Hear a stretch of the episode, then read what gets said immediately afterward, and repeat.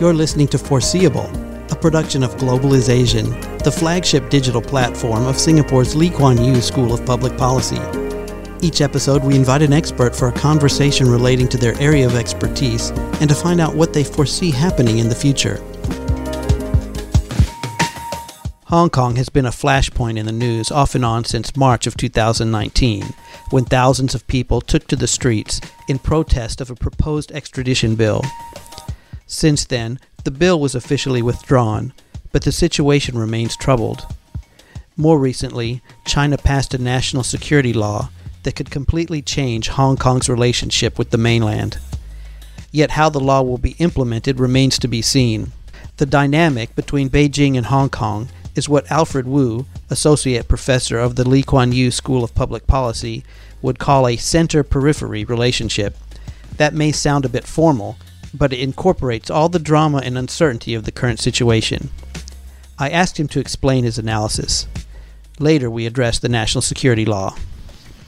What do you mean by that when you talk about center versus the periphery? It means that the uh, central government uh, making some decision, but some areas are not actually quite close to uh, central government. Maybe they are different culturally or they maybe are different financially, so they could not understand each other.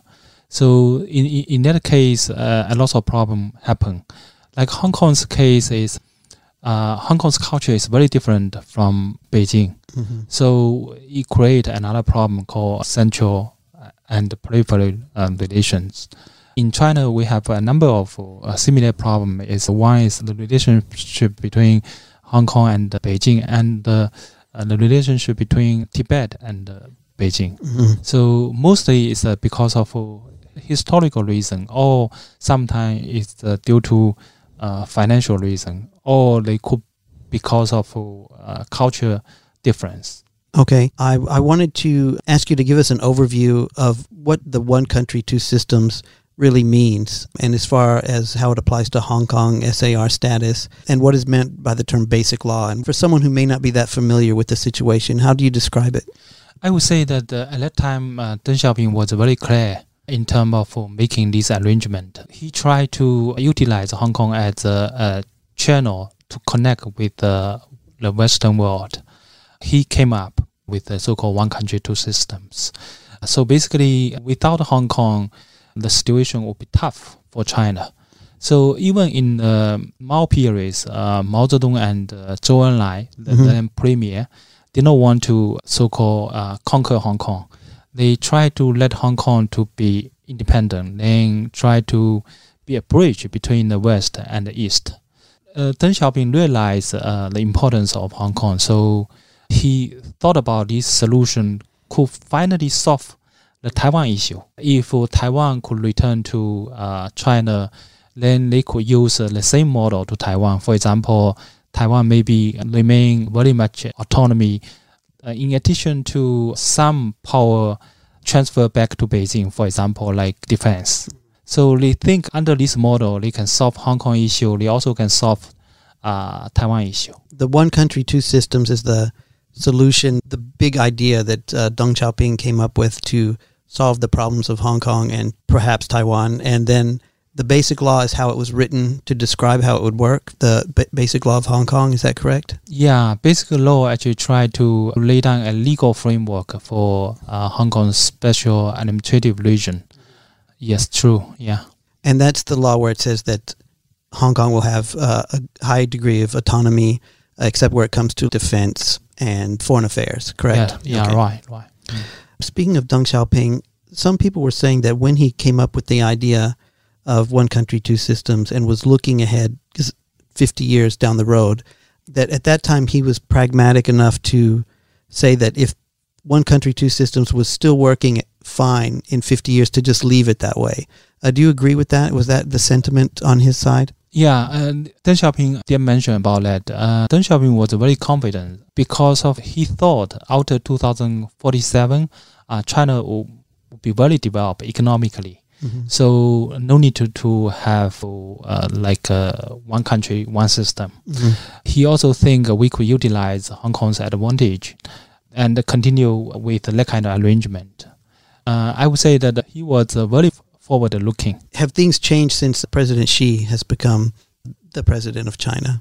Sometimes we need to look into that kind of continuous process. Not all policies uh, are made by Xi Jinping. In the past, they, they did have some dispute between Hong Kong and the central government. For example, in 2003, the central government intended to pass a law in Hong Kong mandating uh, Hong Kong government to arrest people who go against the government. For example, if they uh, try to say something going against the central government's interests, for example, they want to separate the country, mm-hmm. then they could uh, be arrested in Hong Kong. But at that time, half a million uh, people went to the street, so the, the law was not passed during the occasion.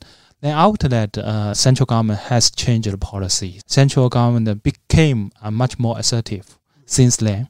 So there has been a trend towards more centralized power, and so this would be the center taking greater control over the periphery. Is that yes? another it? issue is a uh, very important thing is uh, over the past ten years. In 2008, China had Olympic game right. in Beijing, right? China actually uh, also has obtained much more important position uh, around the world, particularly uh, after financial crisis in 2008 and 2009. Mm-hmm. So China tried to have more say in the world.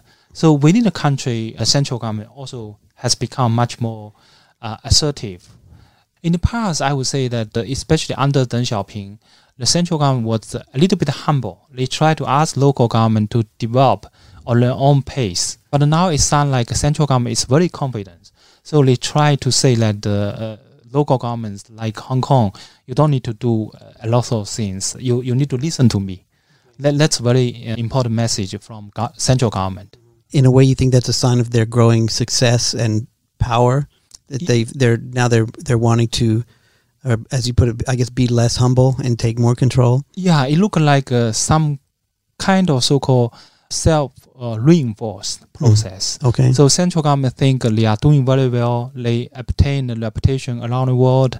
They are respected by world leaders. Mm-hmm. So uh, local government, you need to uh, listen to central government's arrangements. Mm-hmm. Can you please describe the details of this new national security law and what does it mean and what does it actually say?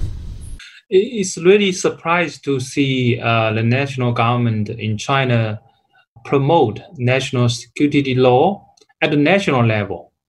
So in the past, it was a tough issue for Hong Kong SAR government to handle because under the basic law, Hong Kong SAR government has the obligation to, to pass a law on national security. Hong Kong could not be a base for, for violating national security uh, issues.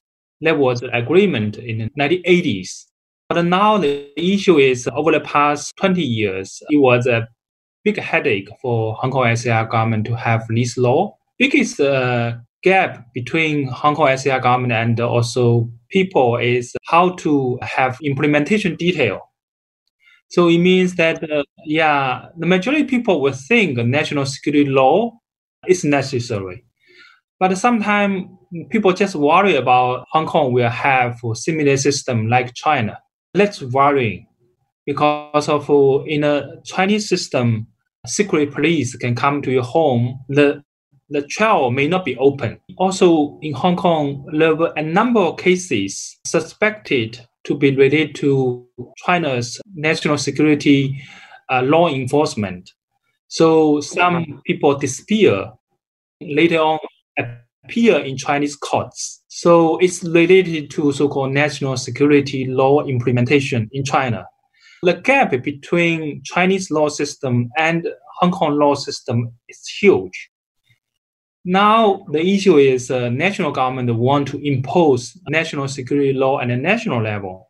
So it means that they will impose national law enforcement style in Hong Kong. But many Hong Kongers, including law professionals, they think Hong Kong should follow common law system. Still, it's not clear how they are going to implement national security law in Hong Kong. One guess is uh, they will use uh, Chinese law system. So it means that they will have their own law enforcement system in Hong Kong. So they will arrest people then they will actually sentence people to jails or other terms under Chinese law system. Then another much more benign scenario is Hong Kong law enforcement system handle the cases, but the law actually is passed by the national level government. So you're saying the law is unclear as to which of those scenarios it will actually take as far as implementation? Yes, at, at this moment, the detail is not released yet. But generally, people can guess that under uh, Xi Jinping regime, it would be highly possible that the law enforcement in China they will come to Hong Kong to enforce the law. Well, that does seem more likely, especially since you've said there's already clear examples where that's been done when you were talking about people disappearing and then showing up in the Chinese law system. Is that what you mean? Yes, that's also really worrying lots of um, business people in Hong Kong and also ordinary people in Hong Kong. That's also why US responded to a national security law legislation very strongly. And the law, from what they've released so far, does allow for domestic intelligence agency. Isn't that right? Yeah, exactly. In the law, it's uh, actually stay very clear. In Chinese, they do have some kind of uh, debate on how to implement it. But generally, if you look into the uh, clause, you will find that the Chinese side will set up a law enforcement branch in Hong Kong. So that's a very big concern because in the past they have a very clear uh, boundary between Hong Kong's common law system and the Chinese law system. Does this really signal an end to the one country, two systems, like a lot of people are saying? I think I will agree with that. The reason is in the past, Hong Kong had a number of characters they were very different from uh, mainland China. The number one was rule of law based on uh, common law system. That's also the reason why Hong Kong is very much attractive place for investment and also trade. Number two, it was about press uh, freedom and uh, freedom assembly, freedom of association. The Chinese narrative is that they can rely on domestic market.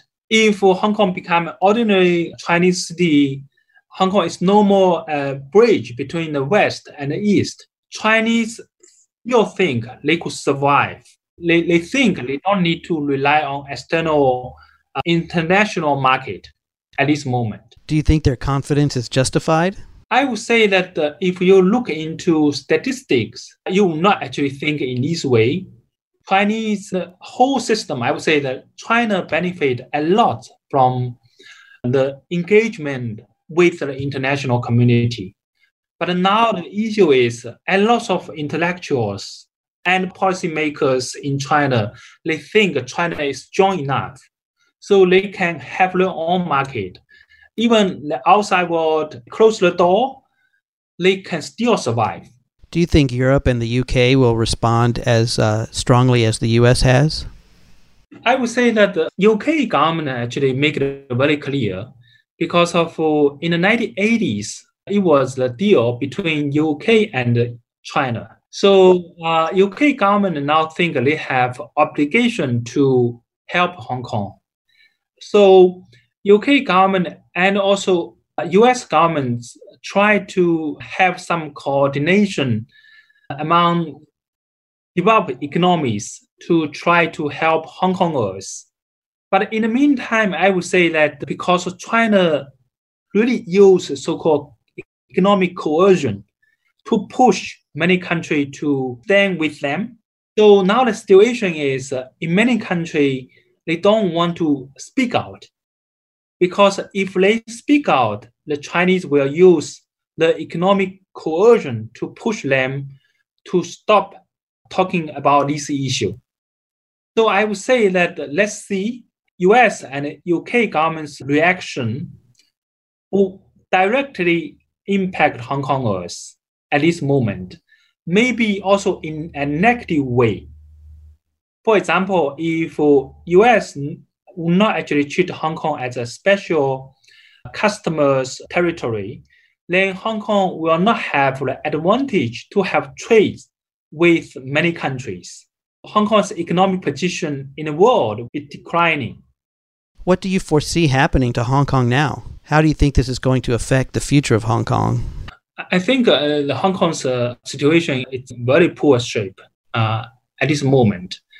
People try to uh, send money uh, abroad, inquiring about whether they can migrate to uh, a third country. That's the public perception. Then second issue is about China-U.S. relation. Uh, you can see U.S. Uh, is going to remove lots of special treatment about Hong Kong. So that's also worrying. Under the previous arrangement, Hong Kong enjoying separate customers territory. It means that if US impose any sanction, for example, like high tech on China, but the Hong Kong will not be affected. But now Hong Kong is no more special. Generally, I would say that investment will be less. People will start to rethink about the business in Hong Kong. What else do you think will happen between the U.S. and China relationship? Obviously, it makes things worse, but do you have any idea of how things might play out?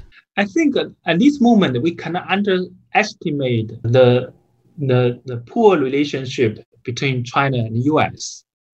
In the future, in terms of Hong Kong, I would say that the special treatment uh, toward Hong Kong by the US will be much, much uh, less. Uh, eventually, Hong Kong will be really like ordinary city like Shenzhen to be engaged in a global kind of trade system or other system. So in general, I would say that Hong Kong is unfortunately is a venue for the fight between two countries. But the issue is uh, Chinese took an initiative of uh, having a national security law at the national level. It's very clear Chinese side had predicted the worst scenario. They must have known that if Hong Kong loses the special economic status that it will hit the economy, but you're saying they're willing to take that hit for greater security? Outsider would think in this way, Chinese economy will be hit by the poor China-US relations. If Hong Kong become an ordinary city in China, then China's economy will be affected negatively. But if you look into uh, Chinese side, particularly lots of so-called intellectuals and also policymakers, they don't think in this way. They think China is strong enough. So China can rely on the domestic market. So that's the reason why uh, Global Times editor mentioned about that. If China want any city in China to become a global financial center, then China could make it. So basically, they are very confident about their future. Okay, well, thank you very much. Is there anything else you want to say before? No. We... Okay, thank you yeah. so much. Yeah. For more information or to subscribe to our newsletter, go to lkyspp.edu.sg forward slash GIA or join our Facebook group at Global is Asian. That's Global I S A S I A N.